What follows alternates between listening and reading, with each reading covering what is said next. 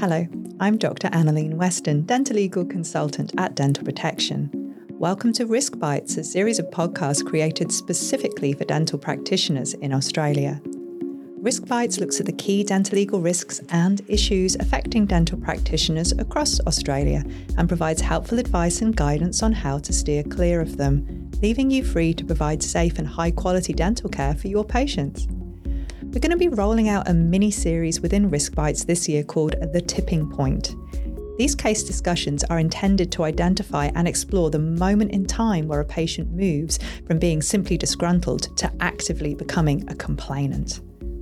In this episode, I'm joined by my colleague Anita Kemp, who's one of our case managers with Dental Protection. And Anita's going to share a case and complaint that wasn't actually about the treatment provided at all, but rather about communication and consent or lack thereof. So let's talk through it and see if we can determine the tipping point.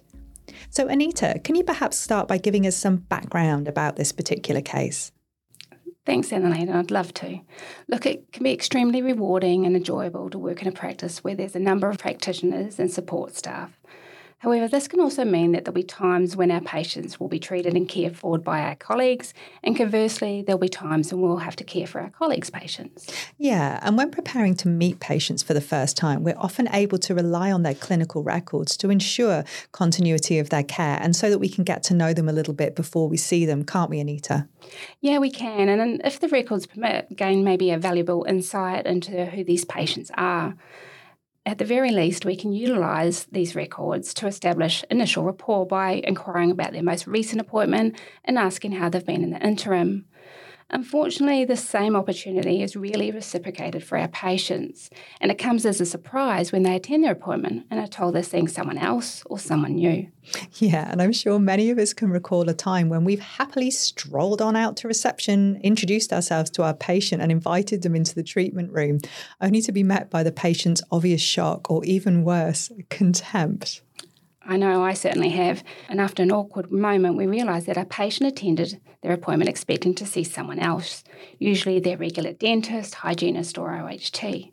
At this point, that horrible feeling of dread and anticipation that we've already started off on the back foot can be difficult to ignore.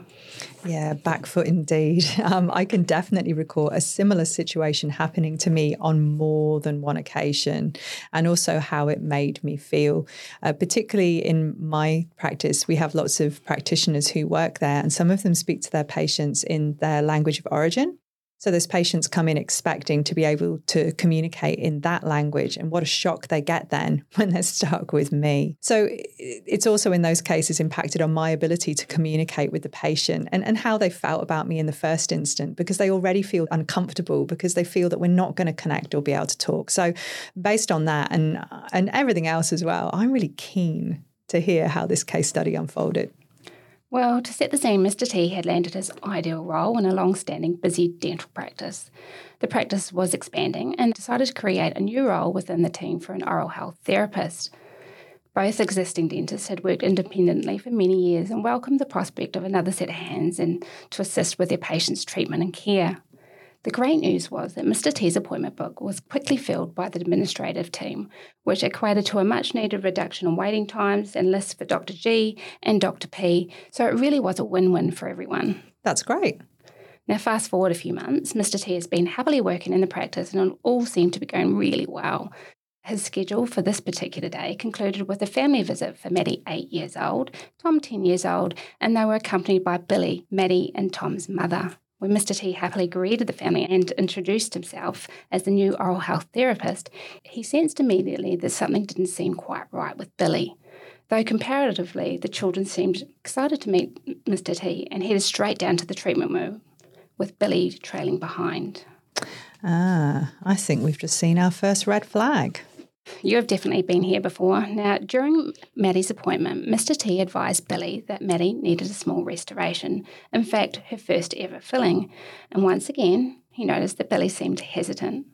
When she asked if Mr. T was sure about the filling, because Dr. J had only examined Maddie's teeth six months earlier and said that everything was perfect, there was part of him that wasn't that wasn't really surprised. And although Mr. T sensed Billy's reservations towards him, he genuinely wanted to build rapport. So he spent extra time going over the x rays and the intraoral images, hoping to bridge the gap and establish initial stages of mutual trust. After they said their goodbyes, Mr. T returned to the surgery and checked his book and felt reassured in his efforts when he saw that Billy had scheduled Maddie's next appointment with him. That's great. And it's great that he had the common sense, I guess, to spend that extra time. So it sounds like it's so far so good. Yes, indeed. When Maddie returned for her treatment, Mr. T explained the restorative procedure and assured Maddie that she could let him know if she needed a break. He then commenced treatment and was very surprised when Maddie became fidgety and, unwilling to cooperate, despite his best efforts. He attended to Maddie's needs, stopping and providing rest breaks, and confirmed that both Maddie and Billy were happy to proceed prior to resuming any treatment. With much effort, patience, and kindness, he was able to complete the restoration and congratulated Maddie on her bravery and persistence, and also Billy for being such a great support. He thanked Maddie and Billy for attending their appointment and continued on with his day. So, Anita, it sounds like Mr. T really put the extra effort in with Maddie and, her, of course, her mother Billy, and it's all paid off and that they've actually got a great result. Well, yes and no. The next day, Mr. T was informed that Billy was unhappy with Maddie's appointment and with Mr. T's care. Well, perhaps that's not unanticipated in the context of this discussion, but I'm curious to know what their concerns were. Billy had sent an email setting out her discontent, which stated, We arrived expecting to see Dr. J, as we've done so many times before over the last six years, and then we were told that we're seeing Mr. T, the new oral health therapist. No one had explained to me that we would be seeing someone else or even asked if we were okay with this, because we weren't. Also, my appointment was made six months ago, so there was plenty of time for them to let us know. Now, prior to our appointment, we'd never met Mr. T or even heard of him. And what's more, I had to go home and Google what an oral health therapist was. All of this after he'd already examined Maddie and Tom, and after I'd made our appointment for Maddie's filling. I was extremely angry and disappointed that I wasn't even given any choice in the matter. I mean, no offence to Mr. T, I suppose, but surely this is something that I should have a say in. Maddie's appointment was awful. She seemed really uncomfortable. They had to keep stopping and coaxing her on. I get that he was doing his best, but this had never happened with Dr. J, albeit that this was her first ever filling, I guess. When I went out to settle the account, I expected the fee would be reduced given that Mr. T wasn't even a dentist. And I was surprised when Jane explained the fee was the same, irrespective of which practitioner provided the treatment. Had I known this to be the case, I would have waited to see Dr. J. And what's more, I should be able to choose who we see. If there are any changes in our appointments, then I should be notified of this, and at the very least, given the opportunity to decide whether we attend. Poor Mr. T. After all that effort, care, and kindness he'd provided, this would be really difficult for any practitioner to hear. 100% Annalene. Mr. T read over the emails, initially feeling quite upset and a little sick, I guess, but after reading over the email a few more times, he realised that most of Billy's concerns were not directly related to Mr. T's treatment or care of Maddie or Tom, but a result of poor communication which had left Billy feeling like she had been abandoned by Dr. J, then shuffled on to Mr. T without her consent, in fact, in Billy's mind, she and her family had been in a long standing relationship with Dr. J and the practice, and this lack of communication and care had left her feeling really upset and insignificant. I can see feeling this way would be upsetting, and I'm sure if we're all entirely honest with ourselves, many of us would feel exactly the same if we went to our hairdresser or physio or GP expecting to see the person we had built a relationship, albeit therapeutic, only to find out on arrival that we were seeing someone completely new and unexpected. So, was this the tipping point then? Well, interesting in this case, there isn't one moment which caused the patient or parent to tip, but rather there was obstacles already in play even before Mr. T walked out to introduce himself to Maddie, Tom, and Billy, and unbeknownst to him. In fact, as soon as Mr. T introduced himself, he was being constantly compared to Dr. J. So every time something was said or something was different than the usual visits, this solidified Billy's contempt for not being included in the decision to transfer her care to Mr. T. So, in reality, the decision had been made without her knowledge or consent. So, it's almost like some scales then, and everything she's just adding to one side of the scales, isn't it? So, Mr. T is being unfairly compared and scrutinised as a result. Exactly. Unfortunately, Billy no longer felt like she was an equal partner in her care, but more like a number, and she considered this a personal affront after years of being a loyal patient. Billy's and Mr. T's case highlights the importance of good communication and consent across entirety of a patient's care.